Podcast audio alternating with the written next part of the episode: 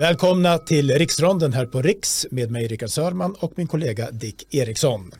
Eh, det är fredag den 17 februari när vi spelar in det här och vi tänkte prata energipolitik idag och med det så blir det också då miljö eller vad heter det mm. nu för tiden, klimatpolitik. Klimat och miljö, ja. Just det, klimat och miljö. och det är mycket som står på spel just nu med de här frågorna.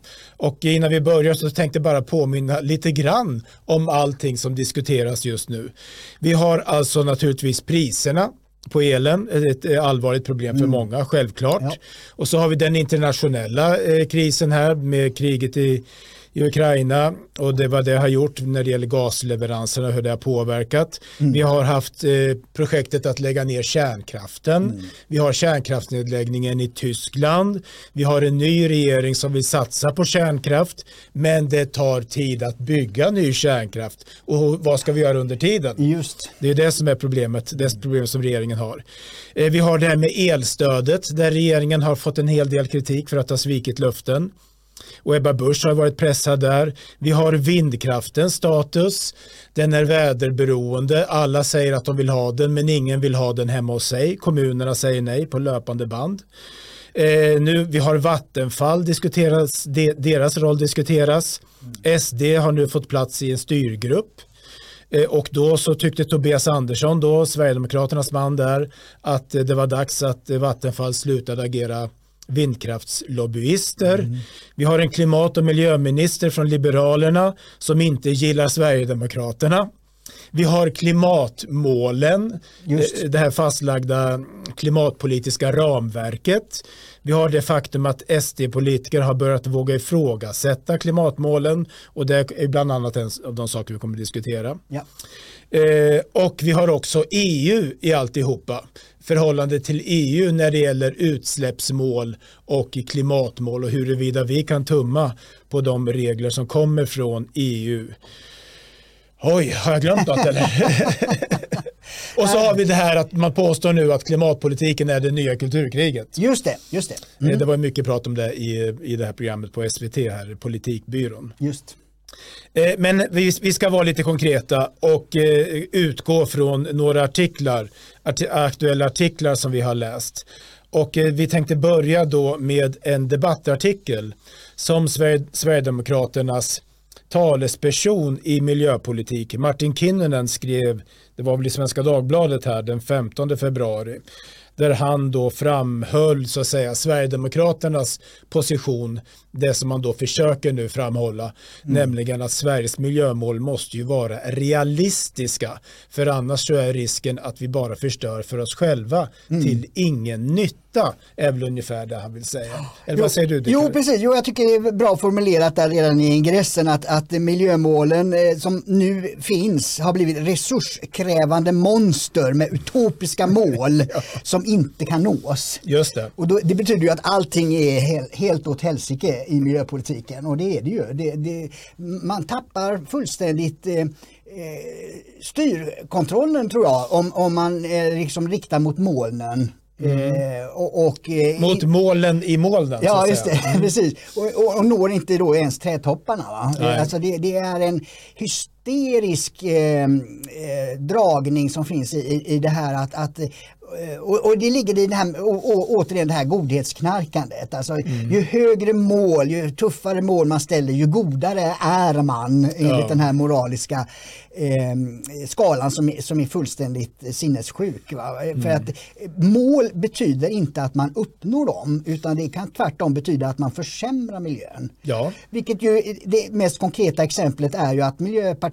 fick sossarna att lägga ner kärnkraft, sex kärnkraftverk mm. Eh, och vad händer då? Istället eldas det olja i Karlshamn. Det eldas olja inne i centrala Malmö, kraftvärmeverk där. Ja. Och, och eh, Svenska kraftnät har uppdrag att se till att det ska finnas fler eh, sådana här eh, fossileldade eh, reserv ja. aggregat när det inte mm. blåser till exempel. Ja, och är det bra för miljön att vi börjar elda olja igen? Nej. Jag tyckte att en, eh, innan vi går in på detaljerna här kanske så kan vi ta de stora frågorna. Det, man hör ju nu från politiker och opinionsbildare och journalister som, som inte tillhör SD-sfären så att säga, eller som inte har de sympatierna, att det här skulle vara ett nytt kulturkrig som SD då har valt ut för att profilera sig. Men då missar man ju fullständigt det, det verkliga engagemang som finns här mm. från eh, personer. Eh, och man har pratat mycket om Elsa Widding i de här sammanhangen som då har kommit in i politiken på gamla dagar, det får man inte säga, men alltså, så, så ut, utifrån industrin. Och, och det, ju, det, går också att nämna Jessica Stegrud där som har en liknande eh, historia. Och det här är ju personer som som, som har ett äkta engagemang och som verkligen är övertygade om att utifrån den kunskap de besitter så kan de se och säga att den här miljöpolitiken, klimatpolitiken, mm. energipolitiken är skadlig för Sverige. Mm. Så det, att bara reducera det här till något strategiskt tänkande från ett parti, mm. det är ju att göra en grov missbedömning. Ja, ja det är, men det är det, man, man kan inte vara konservativt eh, förhållningssätt är. För det konservativa Nej. är ju att man alltid börjar i verkligheten. Ja. Och det blir ju så då när elpriserna och bränslepriserna drar iväg. Mm. Från konservativ synpunkt, så varför händer detta? Ja. Varför blir det på det här viset? Mm. Eh, och, och, och så börjar man ju gå bakåt och, och kolla vad är det som har orsakat det här och hur kommer vi till rätta med det. Alltså, det är motsatsen till att sätta moln, eller mm. mål i molnen, ja, är ju att börja i verkligheten och se mm. vad är bristerna, vad är det vi mm. behöver ändra på. Det är, alltså, raka motsatsen till utopismen ja. är konservatismen. Och, det, och då har det blivit som sagt med, med, med, den prisutveckling som är självklart att, att det finns ett intresse där, mm. att, för, att börja i den änden. Ja. För just i det, om man tar i den änden som du säger här, så är det så att då utgår man kanske då som eh, konservativ, socialkonservativ med ett folkligt perspektiv att människor åker och tankar. Mm. Och då ser de att de får betala 25 kronor litern per dis, mm. för diesel. Eh, och då så börjar man fundera, vart går de här pengarna? Mm. Ja. Varför ska jag betala det här? Och vad är den reella nyttan? Mm. Och då kommer vi tillbaka då till Kinnunens artikel här. Mm. För jag tycker att den är väldigt ja. intressant. Här, för att det är ett par väldigt intressanta begrepp som han använder. Han talar om miljömålssystemet mm. som då skulle ha införts 1999. Det, det känner jag till faktiskt. Och det är då den här tanken att miljöpolitiken som du sa förut här mm. ska drivas utifrån långsiktiga mm. mål. Hur, vilka utsläpp ska vi ha om 10, 20, 30, 40 år? År och så ska man då göra allt man kan för att eh, mm. anpassa verkligheten efter det plus att vi i Sverige ska gå Först. Just det, just det, det är den andra delen. Ja. Det. Ja, precis. Ja, men, jag har nämnt det tidigare här i riksdagen. Alltså, jag betraktar eh, så som man använder mål mm. i lagstiftning och annat i politiken så är det en, en modern form av planekonomi. Ja. Alltså man slår upp, slår fast eh, på pappret vad, mm. vad man ska uppnå. Men man tar ju inte med då det som är, är själva kärnan i, i, beslut som rör samhället det är ju att man måste ha, och det tar ju Kinnunen också upp, konsekvensanalys. Just det. Alltså man måste ju se, om vi förbättrar miljön med 0,0001 procent i något avseende. Ja. Men det kostar eh, många miljarder i, i, eh, skattemedel, det gör mängder med människor arbetslösa.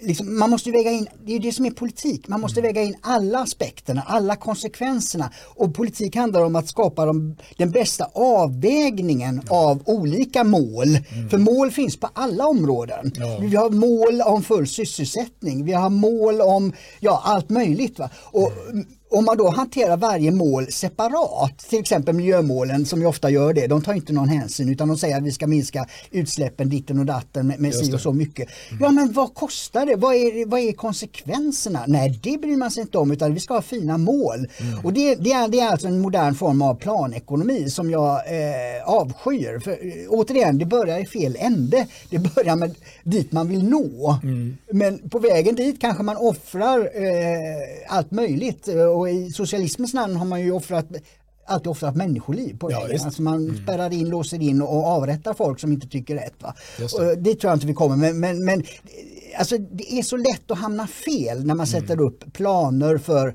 eh, hur framtiden ska se ut. Utan det är bättre som konservativ att börja i, i den verklighet vi har och vi ska förbättra den och, och vi ska göra det, det som går att göra eh, eh bättre och, och, och, då titta på alla områden eh, samtidigt och göra en bra avvägning. Mm. Och eh, en sak som vi också kan nämna kort då när det gäller de här stora perspektiven så är det ju så att eh, Jimmy Åkesson och många andra har ju då hävdat att det här är den nya invandringsfrågan på så vis att man inte får ifrågasätta mm. miljömålen och klimatpolitiken för att det är då så att säga tabu ja. och det är farligt mm. och det blir en nyhet bara det att någon gör mm. det. Alltså parallellen ligger ju naturligtvis i det här att på samma sätt som att lilla Sverige inte kan rädda världens alla flyktingar mm. och skulle vi göra det eller ens försöka så har det ett pris för oss mm. som vi då får betala så kan ju inte vi rädda klimatet. Eh, eh, med tanke på de små, små utsläpp som vi har globalt sett. Och det är ju det som Kinnunen skriver här när han talar om det globala perspektivet någonstans. Eh, minns jag inte riktigt, men då tänkte jag när jag såg det där så, och med tanke då på den motsättning och debatt som finns nu mellan Sverigedemokrater och liberaler. För det är Liberalerna som har ministerposten här. Så tänkte jag, men vad står det i Tidöavtalet då? Och då står det faktiskt på sidan 16 här i, under klimat så står det så här i tidavtalet då, som alltså ska vara vägledande för regeringens politik. Sveriges klimat och miljöpolitik ska vara ambitiös. Visst, självklart. Sen har man också skrivit svensk konkurrenskraft ska värnas. Mm, och då mm, antyder ja. det att då har man ju med den här avvägningen. Mm, mm. Att vi ska tänka jobba för ett, ett, det vi lilla vi kan göra mm. för klimatet, men vi ska inte sänka vår egen eh, konkurrenskraft. Och sen så står det också så här jag citerar, med utgångspunkt i Sveriges utsläpp i relation till omvärldens, känn på den, är det viktigt att även ha ett globalt perspektiv. Mm. Och vad man menar då, det är just det här att vi får inte glömma bort antar i alla fall, hur lite vi släpper ut ja. i förhållande till världen i dess helhet. Ja, det, det, dels det liksom att eh, svenskar kan inte offra sig och offra all välfärd på att släppa ut eh, eh, så lite som möjligt. Och, och, och, det finns också ett annat feltänk som ofta mm. återkommer i, i klimatpolitiken och, och, där är, jag gillar att ta upp konkreta exempel, och det är Prem.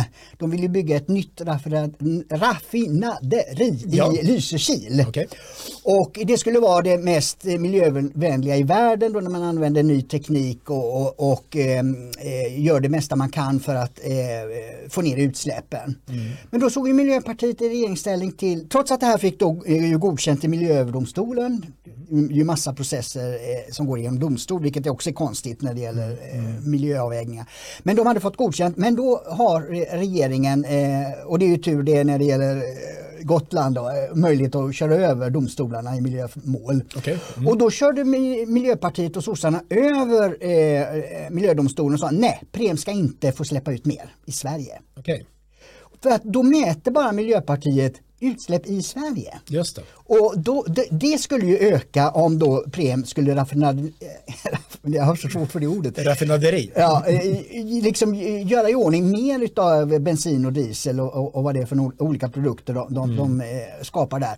Eh, eftersom produktionen ökar, men det går ju också på export då ju. Mm. Ja, då säger man nej för att det skulle öka utsläppen i Sverige. Men vad är alternativ? Då kommer vi återigen på konsekvenser eller mm. alternativkostnad. Ja. ja. men om inte Preem får bygga den här rena anläggningen då kommer ju raffinaderiverksamheten att ske i andra länder som mm. har betydligt sämre rening mm. och därmed globalt släppa ut mer skit. Men det tycker inte miljöpartisterna gör något för det ska inte ske i Sverige. Det är Nej. det enda viktiga för dem. Och det där är helt eh, galet för, för är det något som är globalt så är, är det ju faktiskt vår, vårt luftrum och, och, och, och vår, vårt klimat. Va? Ja. Så att där är det ju liksom också ett feltänk och det tror jag beror just på det här mål, att man sätter mål. För mål kan man ju bara sätta eh, på det eh, man själv har överblick över. Ja, just det. Och, och det är ju de svenska utsläppen och, vad mm. Prem gör i Sverige. Mm. Man kan sätta mål för, för Sydafrika eller någonting sånt. Ja, och, så därför blir ju liksom hela tiden det här eh, tänket som råder på miljöområdet blir kontraproduktivt. Mm. För att vad hjälper det om vi minskar utsläppen i Sverige och de ökar dubbelt så mycket i något annat land? Ja, då skulle väl någon, någon som inte delar våra åsikter säga att jo, men Sverige ska vara ett föregångsland här. och, och Kinnunen talar just om föregångslandspolitiken. Ja, ja. Eh, och eh, det skriver ju han att det inte fungerar. Mm. Jag hörde då när jag tittade på den här politikbyrån att den här eh, Annie Reuterskiöld heter hon som skriver i Svenska Dagbladet nu tror jag. Hon påstod ju då när man satt och kritiserade Sverigedemokraterna mm. utan att någon sverigedemokratisk opinionsbildare var där kunde. Mm. Eh, då menar hon på att den faktiskt till viss del har fungerat föregångslandspolitiken men det hade jag gärna velat se exempel på mm. och förstå vad hon menar. Eh, möjligtvis menar hon att man har drivit på miljömålen i EU och så vidare. Men att jag skulle verkligen vilja se på vilket sätt det faktum att Sverige då har liksom haft högre ambitioner att det skulle ha påverkat mm. de globala utsläppen. Nej, det, nej, nej det, det, gör inte det man, på, det man kan påverka med, eh, vilket du alltid letar upp, eh, den, den här gröna sidan, är ju mm. teknikutveckling. Ja.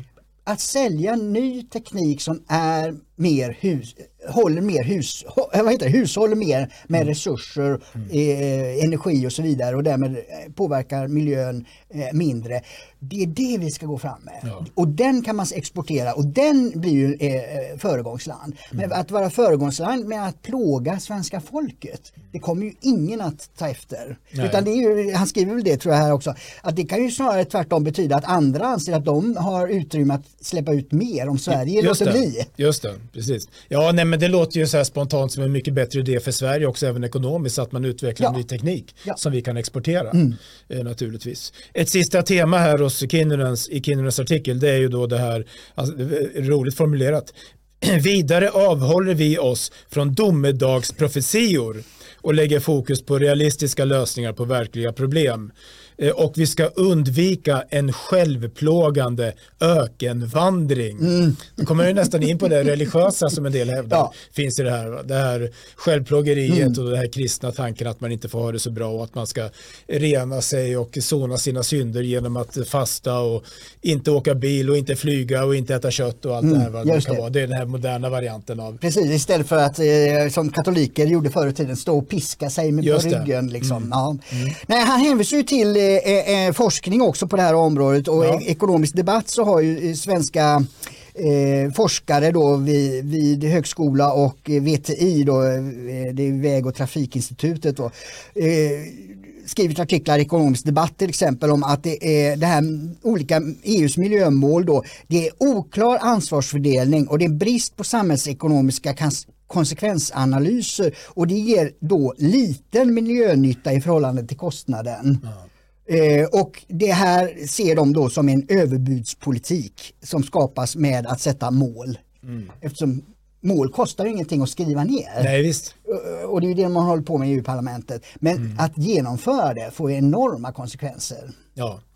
Eh, ja, det kanske var det vi har att säga om Kinnunens artikel och det, rubriken är då Sveriges miljömål måste vara realistiska och den kan man ju då leta upp på internet. Ja, Svenska Dagbladet var det va? Ja, Svenska mm. Dagbladet, ja. Okej, då går vi vidare till nästa artikel och den var väl i Dagens Industri om jag inte har ja, helt fel. Mm. Eh, och det var ingen debattartikel utan mer en, en lägesbeskrivning. Vad det handlar om är ju då eh, den numera så kontroversiella vindkraften. Kärnkraften är inte, så lika mycket, inte lika kontroversiell längre i princip. De stora partierna har sagt att vi behöver kärnkraft. Ja, ja. Vi klarar oss inte utan den. Mm. Vad, vad, säger man i Centern förresten? Har du koll på det?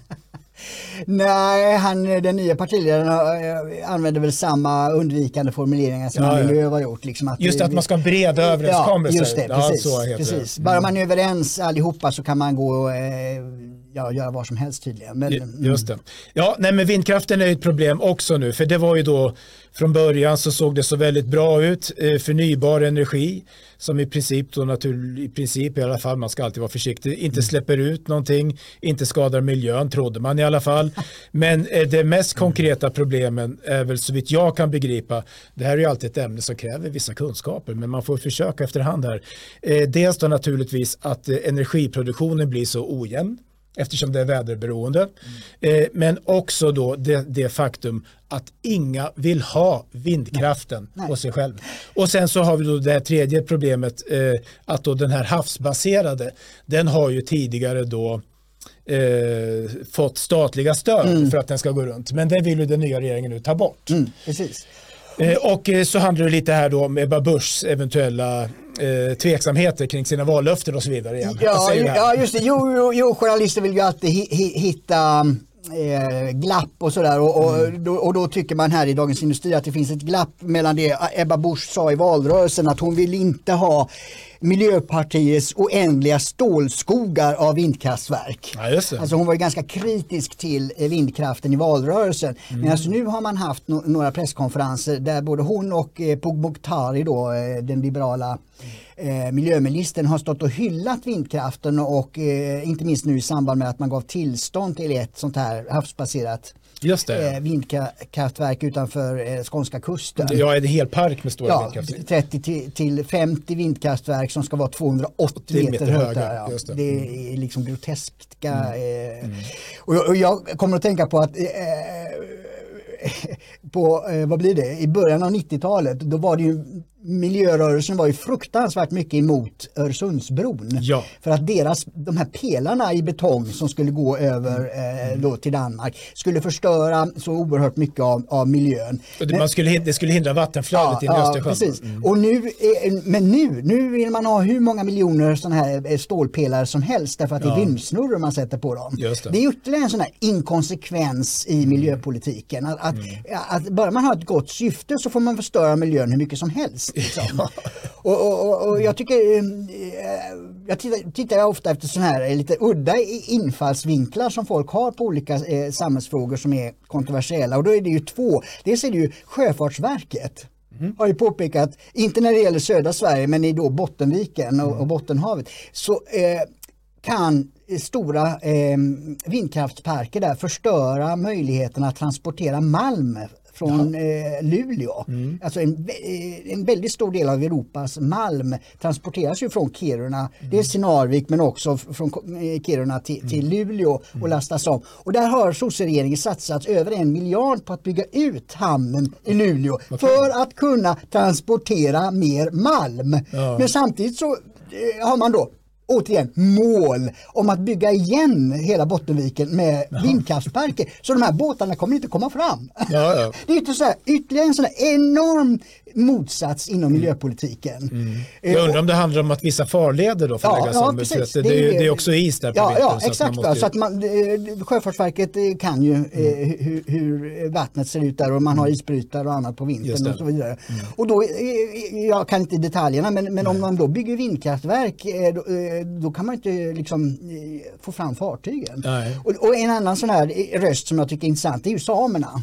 Ja. De säger det mycket hellre ett kärnkraftverk som bara tar någon eh, kvadratkilometer av mm. mark i anspråk mm. än de här enorma vindkraftsparkerna som kräver hur många kvadratkilometer som helst. Ja. Och som de förstör i eh, eh Norrland för deras mm. del då. Mm. Eh, och, och eh, så att samerna är ju också e-, emot eh, sådana här vindkraftsparker på land då. Mm. Så, det finns mängder med problem med vindkraft som de här miljönissarna inte tänker på utan de tänker bara, ja men titta den där stolpen och den där snurran, det ser väl trevligt ut. Ja. Det, ju, ja, det, finns många intressanta saker här. Jag eh, ska försöka hålla allt i huvudet så att man inte tappar bort något. Det är ju ett reellt problem och det är inte så att vi kan sitta här och lösa det. Att vi har brist, energibrist ja. och att vi har lagt ner kärnkraften i förväg i, i onödan ja. och att det tar 10, vad vet jag, kanske 15 år innan vi kan ha mer kärnkraft som kan producera mer el. Och då är det klart att då framstår ju vindkraften som en snabb lösning. Jo. Samtidigt som det är då så att, eh, att färre och färre tillstånd ges till att bygga vindkraftsparker för att människor inte vill ha dem. Ja. Kommunerna säger nej. Mm. De vågar inte satsa på vindkraften för att det blir så impopulärt mm.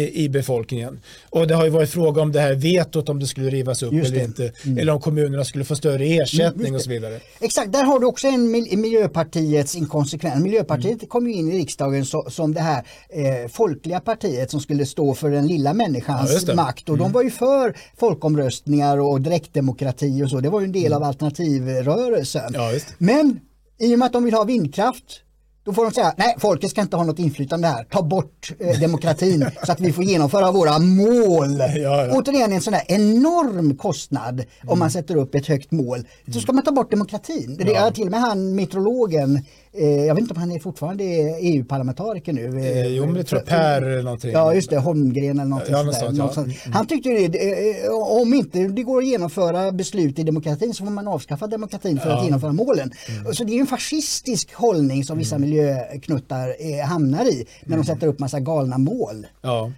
och det är ju inte bara så. Det finns ju problem med vindkraften. Då. Varför, inte, varför vill inte människor ha det? Jo, det kanske förfular landskapet.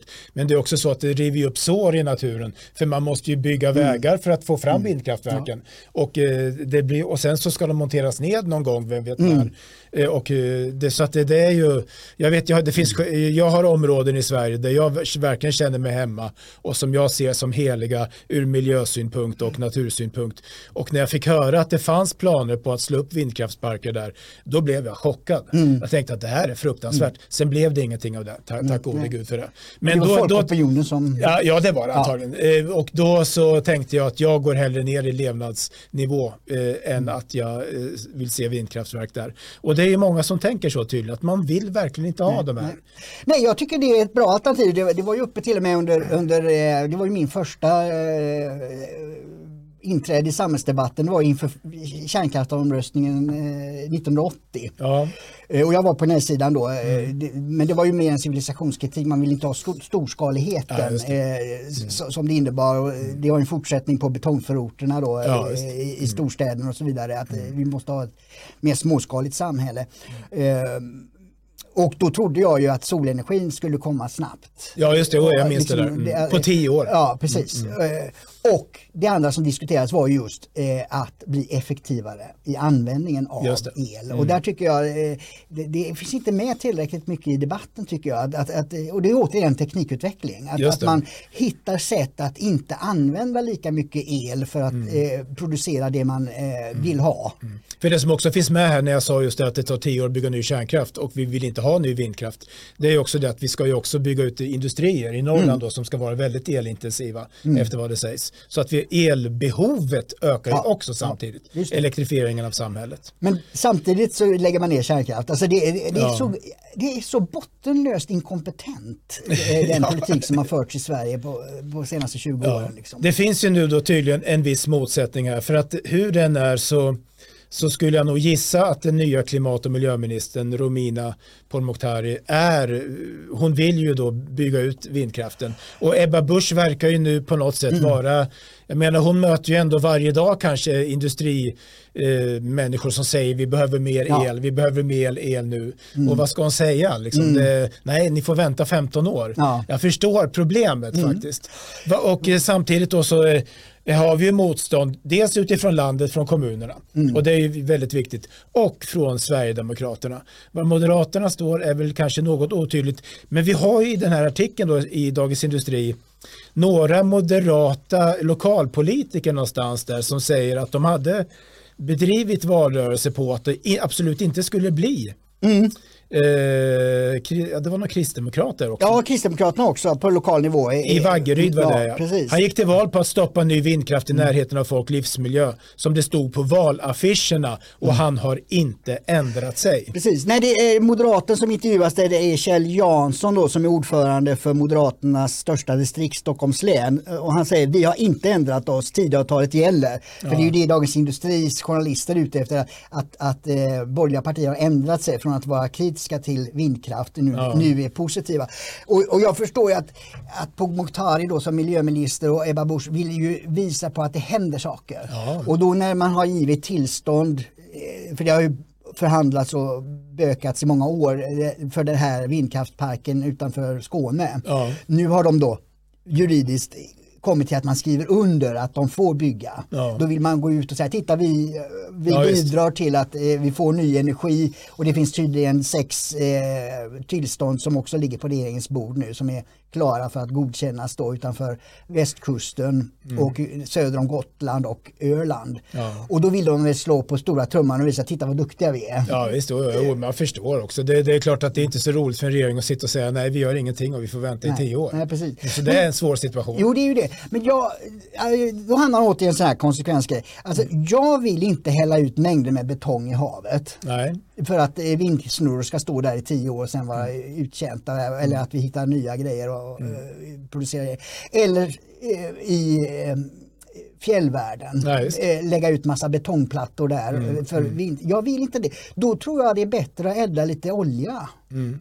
För den, eh, den går ju att kompensera med att man eh, släpper ut mindre av andra saker. Om, mm. om annan produktion blir, blir effektivare då, då, eh, då, får man väl släppa ut lite olja eller olje, eh, utsläpp av oljeeldning, fossila bränslen under, en tid framöver. Mm. Men det beror ju på att vänstersidan har stängt ner den fossilfria eh, elen vi hade. Ja, så, så, är det. så man bäddar får man ligga. Ja. Jag vet att jag frågade Elsa Widding här i någon av de intervjuer jag gjort med henne, vad, vad, liksom, vad, är, vad skulle vara det snabbaste sättet? Mm. Och hon pratade väl om gas, eh, mm, eh, gas som energikälla. Just det, den är ju renare än olja ja, och kol som ja. Tyskland kommer att köra. Brunkol kommer Tyskland att köra nu med stenhårt just. Det släpper ju, kommer ju bli moln över Tyskland. Men det är ju ja. därför att man stängt ner ett 60-tal tror jag det är, mm. kärnkraftverk. Mm. Men vad ska vi tro om framtiden här och hur kommer den här regeringen få ihop det här och hur kommer Ebba Busch att, eh, ja, hur, ska, hur kommer de lösa det här? Nej, jag tror återigen om man börjar i det konservativa perspektivet så säger ja de här miljötillstånd, de här sex som ligger på bordet nu mm. utanför västkusten och, och, och, Öland och Gotland. Ja, i och med att de har kommit så långt och de är förberedda under den tidigare regeringens mm. tid så kanske det är lika bra att släppa på dem då. Ja. Så att man får eh, lite mera eh, vindkraft. Men sen så borde man eh, titta på hur, hur man under uppbyggningsfasen eh, av kärnkraften kan eh, fylla på med annan el. Ja. Och då får det ibland vara eh, med fossilt bränsle. Hellre mm. än att mm. förstöra natur och hav ja. så, vill, så är det bättre att smutsa ner luften ett tag till då. Mm. Ja, jag har ju med åren insett att jag är en ganska konservativt lagd människa och jag har ju en kärlek till det svenska landskapet mm. och till småskaligheten och till det öppna landskapet, det gamla jordbrukslandskapet och att, att fylla det landskapet med en massa betong med vindkraftverk, alltså jag, jag vill inte det. Nej. Även om det kommer kosta ekonomiskt. Precis. Faktiskt, jag har väldigt svårt att se det. Eh, vi får se, det verkar ju också som att eh, Sverigedemokraterna och deras eh, främsta namn där är ju Tobias Andersson, han sitter ju i näringsutskottet där, att de, eh, och Kinnunen naturligtvis, mm. då miljöpolitisk talesperson. De verkar ju göra motstånd mot vindkraften mm. och att man ska bygga ut den mycket. Men det är ett spännande område. Ja, det är det. det är... Och det är mycket som står på spel, många komponenter ja. som jag sa i början här. Mm, precis. Så att eh, vi får se, och tydligen så är det också då ett kulturkrig nu kring miljöpolitiken och klimatpolitiken. Så är det. Ja, vi får väl återkomma till ämnet framöver och se vad som händer inom detta ämne. Men eh, tack så mycket för idag. Tack för att ni har tittat och lyssnat.